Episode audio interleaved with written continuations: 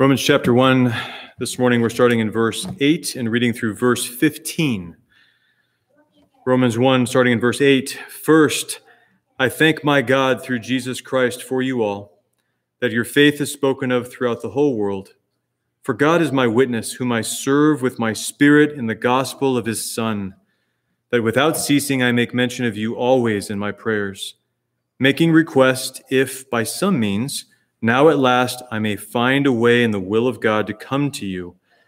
For I long to see you, that I may impart to you some spiritual gift, so that you may be established.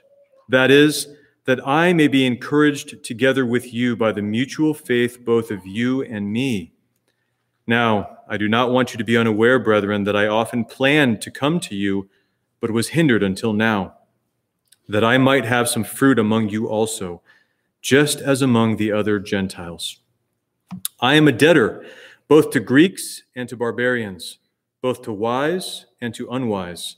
So, as much as is in me, I am ready to preach the gospel to you who are in Rome also. Thus ends the reading of God's holy word. May he add his blessing to it. Let, let us pray. Father, again, this morning we come to you recognizing that you are the Almighty God and you are our Heavenly Father, the Father of our Lord Jesus Christ. Lord, we worship you and we ask for your help to worship you in spirit and in truth this morning. I pray that your spirit would come, Father, and attend your word with power, not my word, but your word, Father. Speak to your people and let us hear. Give us ears to hear and let us hear and receive your word with joy, that we would be changed forevermore. We pray this in Jesus' name. Amen. Please be seated.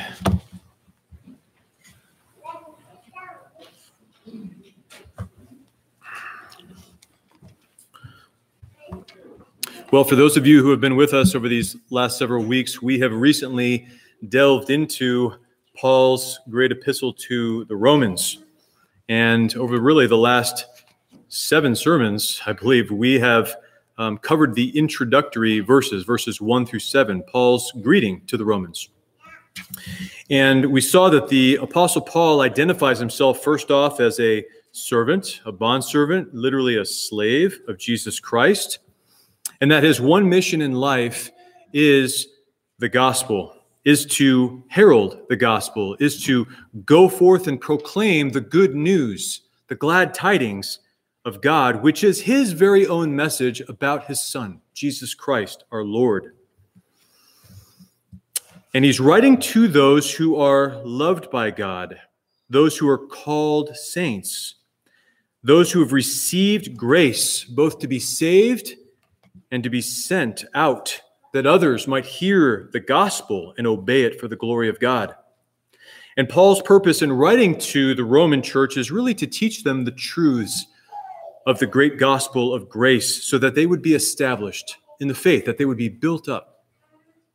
And so, what we have in this passage, starting in verse 8 and going through verse 15, um, is uh, really a, a little bit of a change in terms of tone. And um, what Paul identifies here in this passage is what I would call several marks of uh, gospel service. Gospel service. Today, we're going to look at the first three marks of gospel service, and they are number one, his thanksgiving for them. We see that in verse 8. The second is his constant prayer for the saints. That's in verse 9. And third is his submission to God's will. That's in verse 10. And what strikes me about this passage, brothers and sisters, from verses 8 through 15, is this is a wonderful portion of the letter where Paul gives us a glimpse into his own heart. The heart of the great apostle Paul, who no doubt was a great mind. He was a brilliant theologian, he was a masterful teacher, he was a sharp debater and an authoritative apostle, but he's also a shepherd, and he has the heart of love of a shepherd for his sheep. And this warmth really comes out in this passage. So, um, specifically, uh, what we see in terms of the warmth is really three things or four things his tender heart of love in thanksgiving for them, in his constant prayers for them, in his great desire to see them, and in his desire to minister to them. The English nonconformist Puritan preacher named Thomas Brooks once said this The best way to do ourselves good is to be doing good to others. The best way to gather is to scatter. I think that idea from Thomas Brooks well captures the idea of gospel service. It is something that is not focused inwardly, but something that goes out. It is focused outwardly. So keep that in mind today as we read through this passage and may the Lord give us light into his scripture. So, verse 8, first of all, Paul says this First, I thank my God through Jesus Christ for you all, that your faith is spoken of throughout the whole world. So, notice first, the first order of business for Paul is always thanks, thanksgiving. Paul, in fact, starts all of his epistles, except for one, with thanksgiving. And the one that he doesn't start with thanksgiving is the one to the Galatians. And that's because they had defected from the gospel. They had left the truth of the gospel. And so Paul is eager to correct them. But generally speaking, he's always giving thanks first. And this is really what's remarkable. Paul has this attitude of thanksgiving when you consider Paul's circumstances. Paul, remember, is writing to this, this letter to the Romans from Corinth in Greece. And when you look at Acts chapter 20 and you see what was happening there, um, we understand that the Jews there, the unbelieving Jews, were plotting against Paul, plotting his death. And that actually was not unusual. Really, in every place where Paul went, the unbelieving Jews were stirred up and they were looking to arrest him and detain him and even kill him. And when Paul gets back to Caesarea on the end of this third missionary journey, which is when he writes the book, the uh, letter to the Romans, there's a prophet named Agabus, you remember, who warns Paul that he is to be bound with the belt. The one who wears the belt is to be bound when he gets back to Jerusalem. And the disciples plead with Paul not to go. But then they finally acquiesce and they say, The will of the Lord be done. At some points, Paul's on house arrest. Later, he's chained. He's taken to Rome where he is imprisoned and he's in terrible conditions.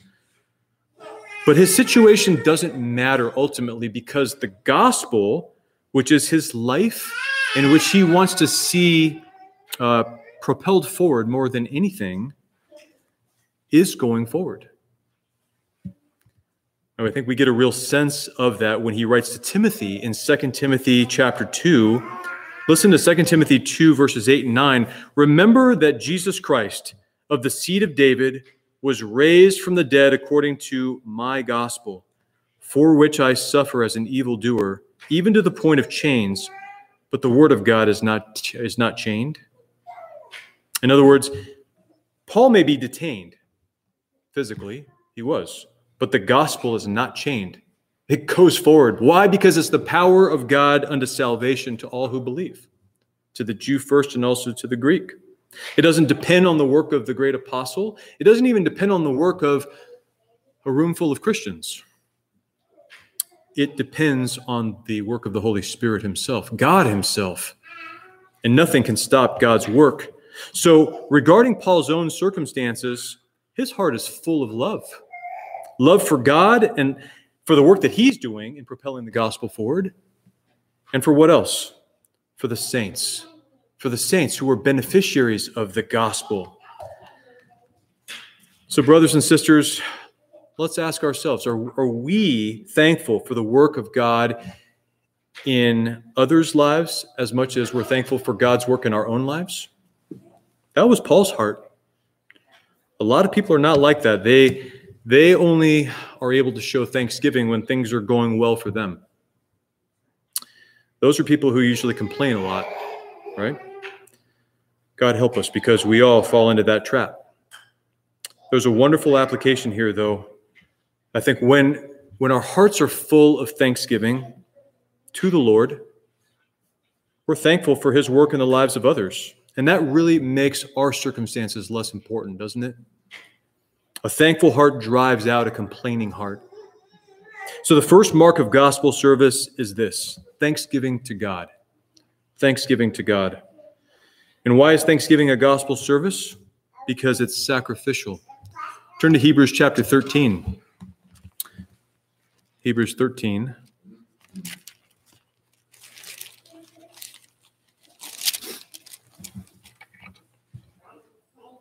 And look at verse 15.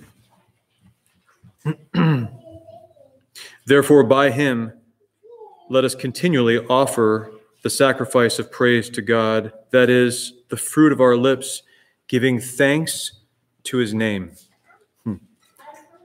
Do we think of thanksgiving as a sacrifice? It is. God says so also in Psalm 50. He says, Offer to God thanksgiving. That's the sacrifice that he cares about. He doesn't want the externals if the heart of thanksgiving isn't there behind it. So that's Paul's heart. And notice how he says back in Romans 1, verse 8, he says, My God. First, I thank my God through Jesus Christ for you all, that your faith is spoken of throughout the whole world. He doesn't refer to God as just some impersonal force that's out there but my God. He has a personal relationship. He speaks of God as a friend because of what Christ has done for him. The pagans never called the gods my God, and neither did the Jews for that matter. Um, the gods were distant, the gods were to be feared, they were to be entreated for their favor, they were to be satisfied, assuaged, to lessen their anger and their dread. And even the God of Israel, he was certainly feared for the promise of God's judgment in the case of their disobedience. God is very clear obey, and blessing follows, disobey, and cursing follows. But Paul says, My God. And that's why he can say, I thank my God through Jesus Christ, because God has so loved Paul that he has sent his son to die in his place. He has taken Paul's disobedience and placed it on his son. And because of that, Paul has peace with God, as we saw in verse 7 of Romans 1. He's no longer concerned about punishment for his disobedience because Christ has paid the price of punishment for him. And then in, fir- in the first seven verses, Paul established that Jesus is God, and it's through him alone that we receive grace and peace from God. Right? He says, My God, through Jesus Christ. There is no access to God apart from Christ, right? John 14, 6, I am the way, the truth, and the life, Jesus said. No man comes to the Father but by me. So Paul's thanks comes exclusively through Jesus Christ. And he's not only thankful for those he mentions in Romans 16 by name, as we'll get to later, Lord willing, whom he had met or who, with whom he had become acquainted on his various journeys, but he says, For you all. He gives thanks through Jesus Christ, his God, for you all. He's thankful for the whole church at Rome, even though he's never met most of them. This is remarkable. Paul, how can you be thankful for people that you've never even met? Verse 8 I thank my God through Jesus Christ for you all that your faith is spoken of throughout the whole world. That's how Paul can be thankful for people he's never met, because their faith speaks. Paul uses an interesting word for spoken or speaks. The Greek word there is katangelo. You might hear the word angel there, angelo. Angel means messenger. So this compound word means preached, it means proclaimed, it means heralded, or a message that sounds forth, that goes forth. And so he's saying your faith is sounding forth, reverberating, if you will, throughout the whole world. The faith of these Romans had an impact on the world. It wasn't just a personal faith for each individual who was saved. It went out, it did something, it spoke. So, how does their faith speak throughout the whole world?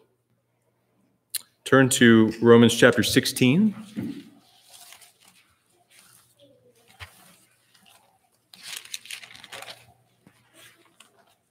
Look at Romans 16, starting in verse 17. Now I urge you, brethren, note those who cause divisions and offenses contrary to the doctrine which you learned, and avoid them. For those who are such do not serve our Lord Jesus Christ, but their own belly, and by smooth words and flattering speech deceive the hearts of the simple. For your obedience has become known to all.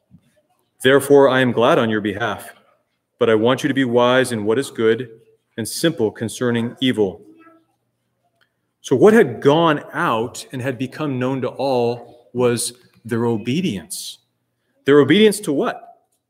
to the doctrine that they had been taught, to the truth of the gospel. Paul is saying, I want you to take note of the people who are teaching things that are contrary to what you've already been taught, who have deviated from the truth.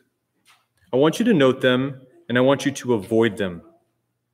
They are people who are not with us. They don't serve the Lord Jesus Christ. These are false teachers who are just using smooth words and flattering speech. And their, their, their goal is to deceive the hearts of the simple, meaning the, the, the unsuspecting, those who are not trained. And so Paul says, I'm glad for you because your obedience has become known to all. And moreover, I want you to be wise in what is good, which is what? The doctrine you've learned and I want you to be simple concerning evil, anything contrary to the truth. That's what's evil. Avoid it. Avoid that doctrine and avoid the people that espouse that doctrine. The word for wise there, I want you to be wise, is sophos. Uh, it's where we get the name Sophia. It's a beautiful name. And it means skilled, expert, learned. Paul's saying, I want you to become an expert in the truth. And I want you to be simple unmixed as wine. In other words, pure, not mingling evil with truth. Keep it separate. I want you to become an expert in the truth so that when you hear it, you identify it and you can stay away from it. So they became obedient to the faith that was revealed, to the truth revealed. And so Paul is urging them cling to the truth that you have received and reject everything that is false. So, the first way that faith speaks is this obedience to the truth. Obedience to the truth. How else does faith speak in Scripture? Turn to 1 Thessalonians chapter 1.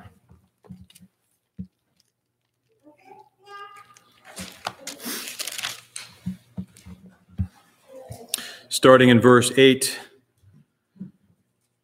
For from you the word of the Lord has sounded forth not only in Macedonia and Achaia, but also in every place. Your faith toward God has gone out, so that we do not need to say anything. the word for sounded forth there is uh, exigeo. It is to emit, to echo, to reverberate. So, same idea that we're talking about here with Romans 1 8. Their faith was known, it went forth, um, it was spoken of.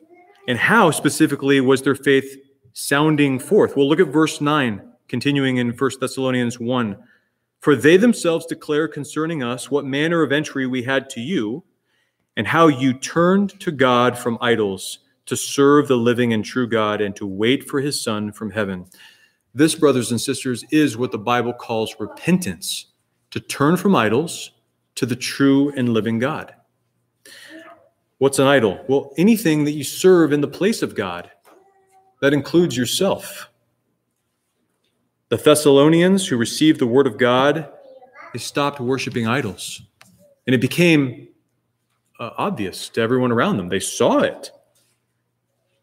We get a really good illustration of this in Acts 19. You remember when the Ephesians, who had been practicing magical arts, they, they heard the word and they believed. And what did they do? Those who had practiced magical arts brought their books all together and they put them in a big pile and they burned them. And uh, we're told that the value of those books was 50,000 pieces of silver, which in those days would have been like 50,000 days' wages burned up. It had an impact, a very significant economic impact. That also tells you how widespread the practice of magic was in Ephesus, right? Um, think of the call to worship that we read this morning in Joshua 24. Verse 14 says, Now therefore fear the Lord, serve him in sincerity and in truth, and put away the gods which your fathers served on the other side of the river and in Egypt. Serve the Lord, put away the idols. He will not take second place in anyone's life. If you're not serving the Lord first, you're still serving idols. He will not suffer second place. So, a second way that faith speaks is this we turn from idols. We turn from idols to the true and living God. And then a third way is illustrated in Ephesians 1. Turn to Ephesians chapter 1.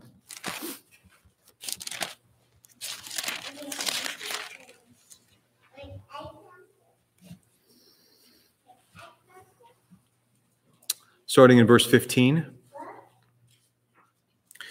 Therefore, I also, after I heard of your faith in the Lord Jesus and your love for all the saints, do not cease to give thanks for you, making mention of you in my prayers. Now, notice their faith sounded forth, and Paul heard the sound. And he heard the sound of their faith in Jesus, and it says, and their love for all the saints. And he says the same thing about the Colossians in Colossians 1 3 and 4. He gives thanks to God since he heard of their faith in Christ and their love to all the saints. And he says the exact same thing in his letter to Philemon. In Philemon 4, he says, I thank my God, making mention of you always in my prayers, hearing of your love and faith which you have toward the Lord Jesus and toward all the saints. Listen, genuine faith in Christ speaks. It's never silent and it's never just personal. And how did Paul know that the faith of the Ephesians and the Colossians and Philemon was genuine faith? By the love that they had for all the saints. Hmm. So, this is the third way that faith speaks. The third way faith speaks is by love for all the saints. There's a really good principle of faith speaking by love in Galatians chapter 5. Turn there just for a moment. It's actually just a page over from Ephesians where you are. Galatians 5, look at verse 6. For in Christ Jesus, neither circumcision nor uncircumcision avails anything, but what? Faith working through love. This is how we know that faith is genuine. It works and it works through love. It works through God's love. That word there is agape. We talked about this a few weeks ago. The love of God, which is self sacrificial, which pours itself out on behalf of others tirelessly. True faith is never divorced from the love of God toward others. And those who claim to have genuine faith, but who never serve the body of Christ, I wouldn't hasten to I wouldn't hesitate to say they're self deceived. They're self deceived. So, genuine faith speaks by obedience to the truth, by turning from idols to the true and living God, and by love for all the saints. And one other thing Second Thessalonians 1. 2 Thessalonians 1. Starting in verse 3. We are bound to thank God always for you, brethren, as is fitting, because your faith grows exceedingly, and the love of every one of you all abounds toward each other, so that we ourselves boast of you among the churches of God for your patience and faith in all your persecutions and tribulations that you endure. Their faith grows exceedingly. They don't just have faith, but it's a growing faith. And the word that he uses for grows exceedingly is another compound Greek word. It's hyper, which you can hear hyper, like massive, hyper. And then auxano means growth. So hyper growth. We're talking like fertilizer applied to the plant. Hyper growth. That's how their faith is growing. And again, how did Paul know their faith was in hyper growth? Because their love toward each other was in hyper growth. In fact, the Thessalonians, as you may recall, were part of the churches of Macedonia, the northern province, the Roman province of Greece. And Paul writes about these Macedonian churches in 2 Corinthians chapter 8. Let's turn there just for a second. This is this is worth spending a little time on. Second Corinthians chapter 8.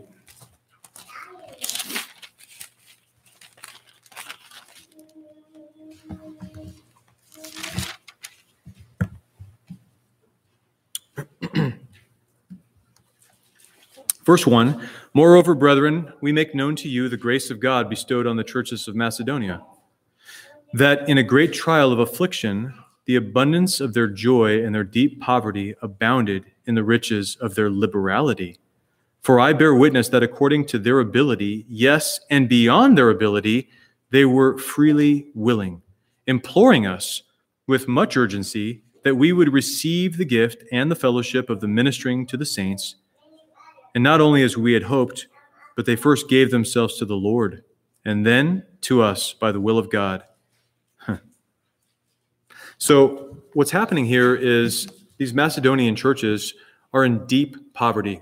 They were in a war ravaged territory. They didn't have a lot of resources, but they had love for Christ. Their love was in hypergrowth, and their love for the saints was also in hypergrowth. And you know how they showed it? By taking up an offering an offering that they couldn't, quote unquote, afford. But they did because they gave out of their deep poverty, and that abounded in the riches of their liberality. So they had faith that spoke. They gave what they couldn't afford to give because they loved the saints in Jerusalem and they loved Christ. And Paul, in fact, is going to take that Macedonian offering on his way back to Jerusalem and give it to the poor saints who were there. So, the question for us, loved ones, is this Is our faith genuine and is it growing? It is if your love is also growing exceedingly. And that's our prayer. Lord, help us to love as you love. So, faith speaks by obedience to the truth, by turning from idols to God, by a love for all the saints, which is growing all the time Paul illustrates this overall concept of genuine faith speaking really well, I think, as a summary in 2 Corinthians chapter 3. 2 Corinthians 3. Let's turn there.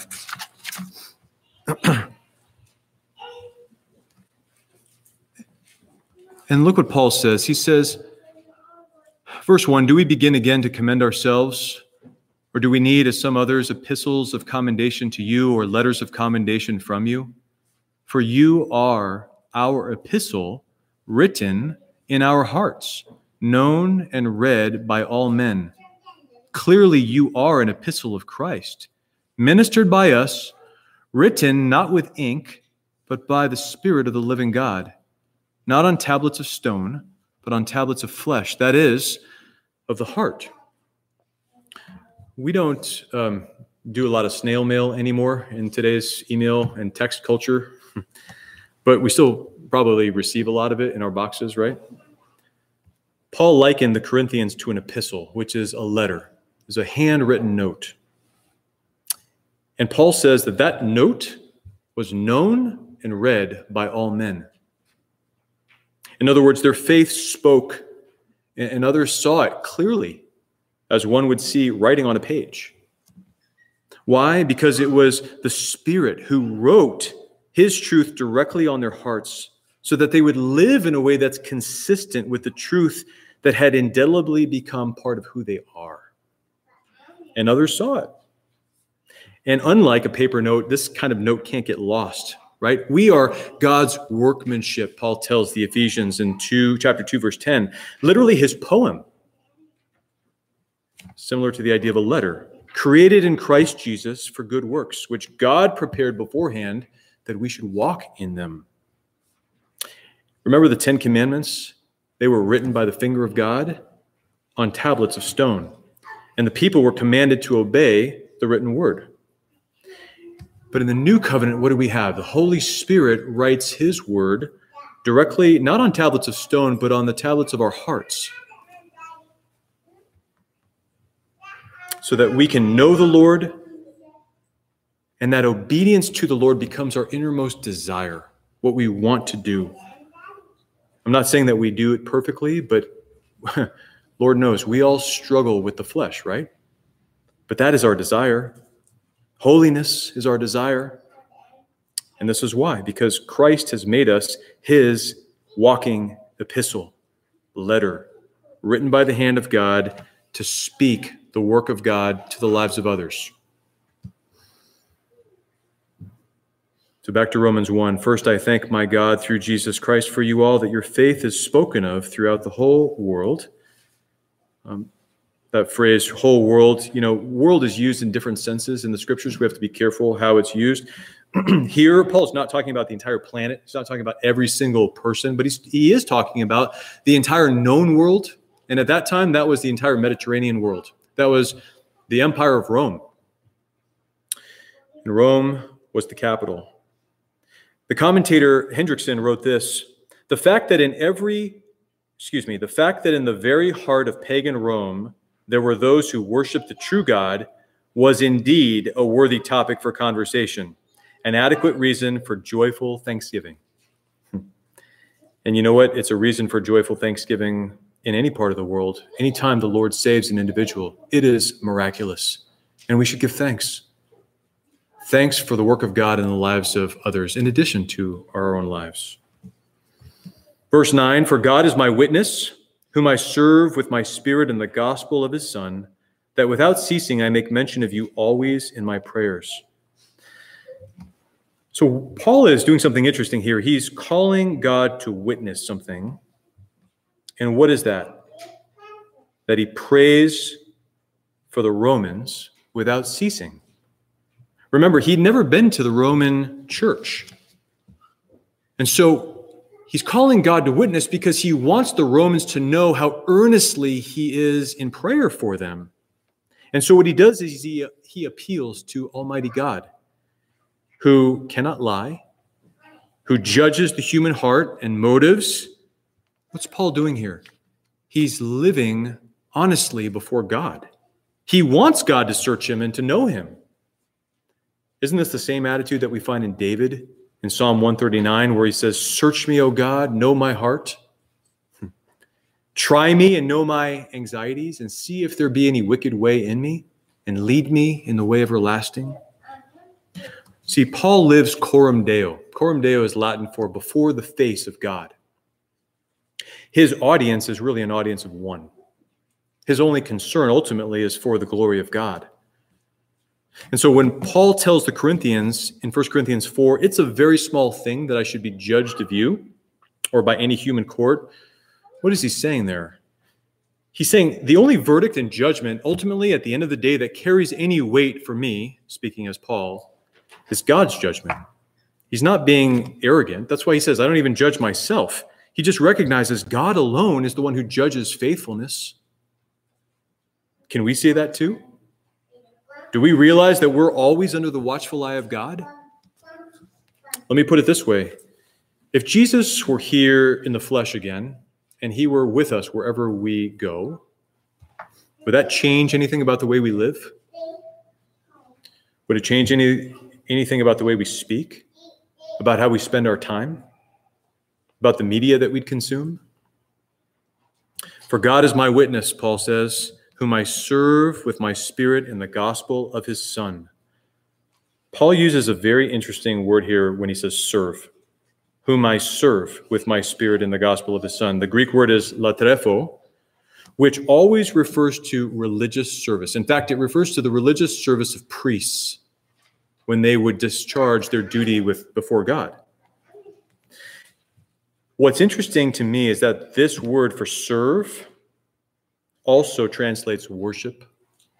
Worship. Now, when we think of worship in our culture, what do we think of? Quiet or great music. We're in awe before the Lord, maybe a posture, we're bowed down before Him. We're quietly meditating, we're reflecting on the Word of God. And those can all be forms of worship. I'm not saying they are not. But the word here means to serve as a priest would serve. It's the same word, in fact, that Paul uses in Romans 12, where he says in verse 1 I beseech you, therefore, brethren, by the mercies of God, that you present your bodies a living sacrifice, holy, acceptable to God, which is your reasonable service. Latreuo, same verse, same word. It's our spiritual service, our worship. In other words, worship is not just a feeling, it's not just an attitude, it's an action. That's what Paul's getting at here. What are we doing when we lay down or when we worship God? we lay down our lives, don't we? That's what Paul says in Romans 12. We are to be living sacrifices. We lay ourselves down. What else do we lay down? Hebrews 13, 15. Therefore, by him, that is Christ, let us continually offer the sacrifice of praise to God. We offer thanksgiving. That's why Thanksgiving is a gospel service, right? We're not coming to God with our stuff as the offering. We're coming to God with ourselves as living sacrifices. Here's another way the scripture says the same thing die to yourself daily. Take up your cross and follow Christ. Put to death the deeds of the body. And in light of what God has done for us in Christ, Paul says that is your reasonable service. In other words, your logical service. That's what should follow. That's how we worship. We serve God with our spirit. Ah, but some would object and say, but the object of the religious service matters. That's right. The object of the religious service does matter. For example, Romans 125, which refers to the ungodly who suppress the truth in unrighteousness, Paul says this, who exchanged the truth of God for the lie and worshiped and served, same word, the create the creature rather than the creator who is blessed forever. Amen. You see, man in sin offers his highest spiritual service, his worship, hmm, to the creature rather than to the creator. He worships himself. All his energies and his efforts go into serving himself, catering to himself. So people can be very zealous and passionate about their service. Certainly, we see that with a lot of false religions. But if the object of the affection is not the true God, the God of the Lord Jesus Christ, they're worshiping idols, right? So the object of religious service matters. And okay, the object might be correct, but what about the spirit of the service? The spirit of the service can be wrong too. Take, for example, example Hebrews chapter 9, verse 6. Hebrews 9 6, the author says this Now, when these things had thus been prepared, the priests always went into the first part of the tabernacle performing the services. The priests performed their services, right? Their offerings, their service, was not able to remove something, though the guilty conscience. They served God, but they had a guilty conscience which could never be cleaned by the offerings that they were offering it can only be taken away in Christ, right? Hebrews 9, 13, and 14. For if the blood of bulls and goats and the ashes of a heifer, sprinkling the unclean, sanctifies for the purifying of the flesh, how much more shall the blood of Christ, who through the eternal Spirit offered himself without spot to God, cleanse your conscience from dead works to serve the living God? There it is. The only way that we can serve God with our spirit, in truth, with genuineness, with our inner man, is if we know that we're forgiven by Christ. The blood of Christ cleanses our conscience. It removes the voice that says guilty because Christ has taken your guilt. You are now free, free to serve, free to serve with all you are, not just your externals, but with your inner driving person, with your spirit. Paul knew what it was like to have great zeal in serving God before he was converted, didn't he? He was a waster of the church, he was a persecutor of the church, and he thought that he was doing God's service. But as a Pharisee, he tells us how he was focused really just on the externals, on attaining his own righteousness. His motivation for service was his performance, and he completely missed the spirit of worship behind his service. In Romans chapters 9 and 10, Paul takes up this issue for his countrymen, his uh, uh, brothers and sisters after the flesh, Israelites. And he says in chapter 10, verse 1 Brethren, my heart's desire and prayer to God for Israel is that they may be saved. For I bear them witness that they have a zeal for God, but not according to knowledge. For they, being ignorant of God's righteousness and seeking to establish their own righteousness, have not submitted to the righteousness of God. That was Paul, right? He was lacking in knowledge. He had the zeal, but he was ignorant of God's righteousness, and so he was seeking to establish his own. But Paul here says, For God is my witness, whom I serve with my spirit in the gospel of his Son. He says, in effect, I've got the right object of worship, the true and living God, my God, the God of our Father and Lord Jesus Christ. He is the object of my worship, and now I've got the right motivation. I serve him with my spirit. That is, with sincere devotion of heart, without fear any longer, not trying to earn God's favor anymore. Not concerned that his justice is going to fall on me because it's fallen on his son, Christ. My conscience is clear, Paul says, and I'm engaged with my inner man to pour myself out in spiritual worship to God. How? For the benefit of others. By presenting my body as a living sacrifice. That is my service in the gospel of his Son. So, Paul now gives us the second mark of gospel service constant prayer for the saints. Romans 1 9. For God is my witness, whom I serve with my spirit in the gospel of his Son that without ceasing I make mention of you always in my prayers. So, the first thing to note is this gospel service is not just preaching and teaching the word of God, but it is very importantly this praying for other believers. Gospel service is praying for other believers. It's a big part of what priests would do, right? They would pray on behalf of the people, they would intercede on behalf of the people. Do you remember what Peter calls the believers in his first epistle? He says, You are a chosen generation, a royal what? Priesthood, right? The church is a royal priesthood because we're united to the royal great high priest, the Lord Jesus Christ, who always prays for his people. Paul tells us in Romans 8 that Jesus makes intercession for us. For us. The author to the Hebrews says Jesus ever lives to make intercession for us, and that he has entered heaven now to appear in the presence of God for us. And First John says that Jesus is our advocate, literally our paraclete, our lawyer, our defense attorney. So, since Jesus prays for us, he intercedes for us, he advocates for us, should we not do the same for our brothers and sisters in Christ? As a royal priesthood?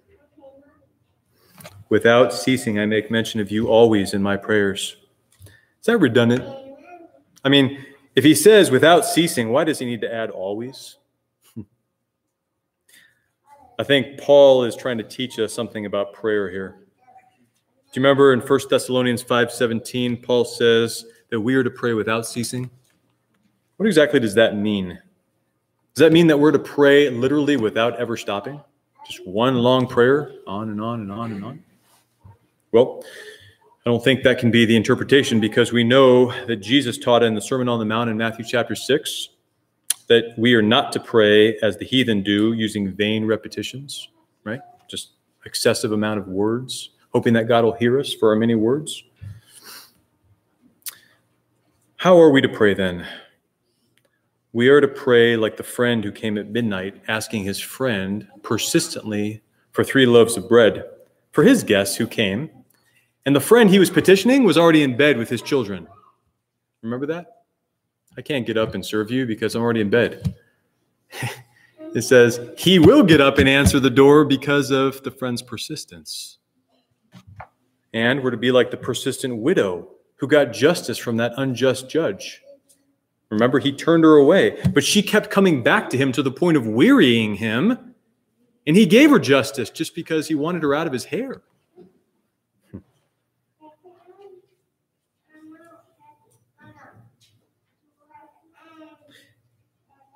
And shall God, who is the just judge, not avenge his own elect and cry, who cry out day and night to him, through though he bears long with them? God is the just judge. He's righteous. He will answer according to his will, and he wants us to pray with persistence. It's also an attitude of praying regularly, regularly. Philippians 4 6, be anxious for nothing, but in everything by prayer and supplication with thanksgiving let your requests be made known to God. right? How often do we have concerns and needs, brothers and sisters? Regularly. In other words, be in prayer regularly with an attitude of thanksgiving, be persistent, and let your requests be made known to God. So when Paul says, without ceasing, I make mention of you always in my prayers, he's demonstrating an attitude of prayer, of constantly communing with God, whom he serves with his spirit in the presence of God, Coram Deo, doing the work of the ministry in petitioning for these Romans, remembering them, holding them up before the Lord. And we, we don't naturally think like that, do we? We, we think, okay, I need to pray for somebody. There's a need. Okay, I prayed for them, Lord, check.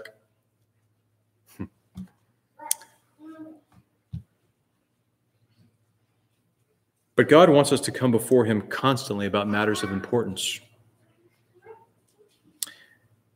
throughout the day. That's what it means to be a true worshiper of God. We are communing with the Lord constantly, we're speaking with Him constantly and on behalf of others. You know, sometimes older people get discouraged because they feel like they can't, quote unquote, do much for the Lord anymore. Perhaps they're housebound. Uh, perhaps they're on, in hospice care. Maybe they're in the hospital. Whatever the situation may be, here's something we can all do pray for the saints. Pray for the saints regularly. Hmm. Husbands, this is to you and to me. How much of a relationship would we have with our wives if we only spoke with them once a day or once a week? Someone would have to start a refuge for negligent husbands. Paul is setting an example here for us to follow. Pray without ceasing. And this requires faith, doesn't it, brothers and sisters? I mean, to think that our obedience to God's will, to pray for the brethren regularly, will actually do something, that requires faith. To think that it will actually make a difference requires faith. And you know what? James says the fervent, effective prayer of a righteous man avails much. Much. Why? Because we are all learning to pray according to his will. And the more you pray in line with God's will, the more he starts answering prayer because he will do all his good pleasure. The issue is not God. The issue is we need to learn what God's revealed will is. It's given us here in Scripture. Learn it. We all need to learn it and remind ourselves and each other of it regularly. This is how God works through his people. Perhaps you're like me and sometimes you just feel like you don't know what to pray. Well, here's some advice pray God's word back to Him. It's always a good thing to do. If you don't know what to pray, pray God's word back to Him. You read the prayers of the Puritans, like the ones we have in the Valley of Vision that we reference um, pretty regularly here, and you'll see that those prayers are saturated with Scripture. Those people knew the Word of God, and it just, they bled it. It came out. So let me ask you this what occupies your thinking each day? Are you constantly talking with the Lord throughout the day as a friend with a friend? Are you giving thanks for the grace of God in others' lives as much as in your own?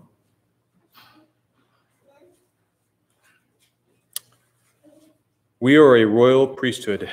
Let us bring our brethren before the throne of God persistently, regularly, interceding for them through the Lord Jesus Christ. This is what we're instructed to do. This is the example Paul's giving us. Now, verse 10 of Romans 1. Verse 10.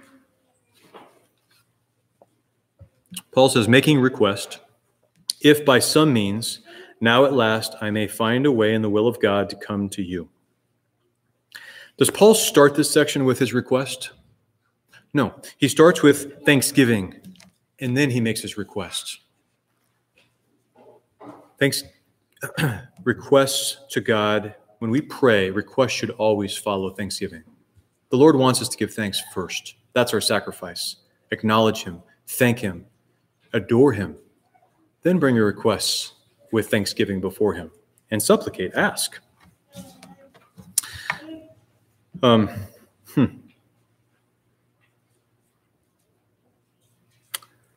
Requests should always follow thanksgiving for the Christian because of this everything that we have is by grace, right? We're not promised a next breath. What we deserve is death and punishment, right? So any good that we experience should be cause for thanksgiving. In fact, this is the whole ground and framework for our thanksgiving as Christians. We deserve nothing but God's wrath. So any good that we experience in life should be cause for thanksgiving. Thank you, Lord. Thank you for your grace. It's the same idea as why does God allow suffering? Is that really the question? Or is the real question, why does God allow anyone to experience anything good in life? See, we're all starting from the wrong place if we feel that we shouldn't suffer ever. The Christian road is a road of suffering. Our Lord suffered, and he calls us to follow in his footsteps. Why is it that we're unhappy when things don't go our way? Is it not because we inherently believe that we deserve what's good, which we define as things going our way? But if we start from the position of knowing that we only deserve God's justice, but that we've received mercy and grace in Christ, we quickly become thankful people, don't we? And as we think on these things, let the word of Christ dwell richly in us. The Lord produces this attitude, more and more of thanksgiving in the hearts of his people. So Paul makes his request, and he says, If by some means, now at last, I may find a way in the will of God to come to you.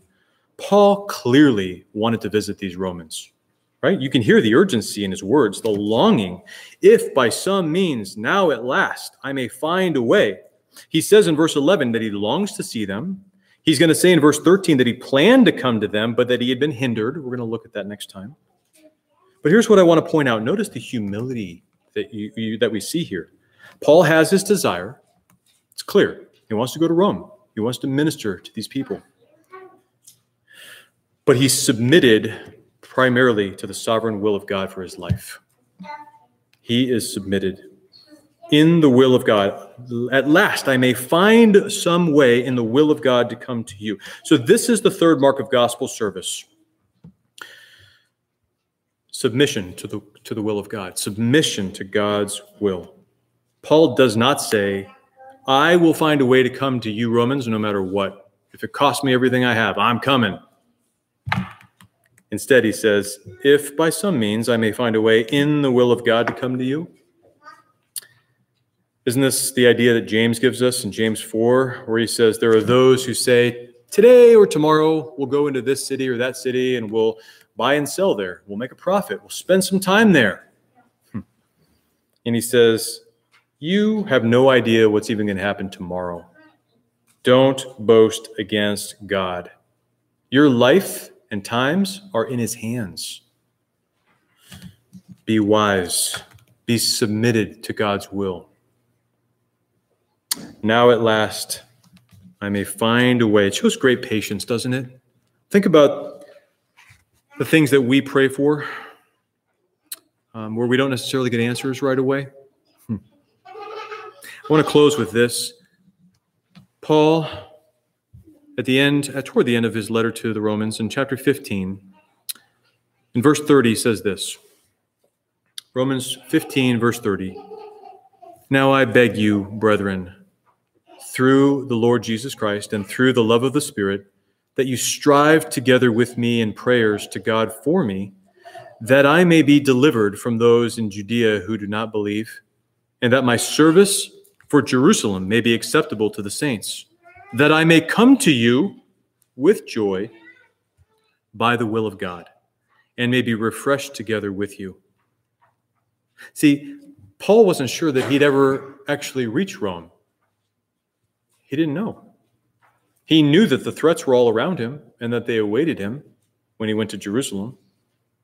So he makes his request to the Lord for deliverance and he asks the church to do the same. Pray with me, pray for me. Be persistent, why? So that he can come to the Romans by the will of God. And we know that God did answer his prayer, right? But not quite as Paul thought. He got to Jerusalem and he wasn't killed there. He was detained, he was chained, and after a time, he was taken to Rome in chains as a prisoner. So he got to go to Rome, but just not the way that he thought. And the Lord allowed him to minister while at Rome and actually to write several epistles, right? He wrote Ephesians, Philippians, Colossians, and Philemon while he was in prison. So God used Paul to further the gospel even while he was in prison. And the reverberating effect, the sounding forth effect of the gospel, we still feel today, don't we?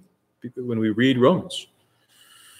It's amazing the Lord's work in the apostle's life, regardless of the circumstances that he was in. So, loved ones, have you ever felt that you've prayed for something good? I mean, something that's in the revealed will of God, like the salvation of someone's soul. I mean, we know it's God's will that people be saved. But your prayer still hasn't been answered. A few weeks ago, I shared that we have a sister in our church who prayed for her unsaved father for years, like for 40 years, that he would be saved. Very good prayer.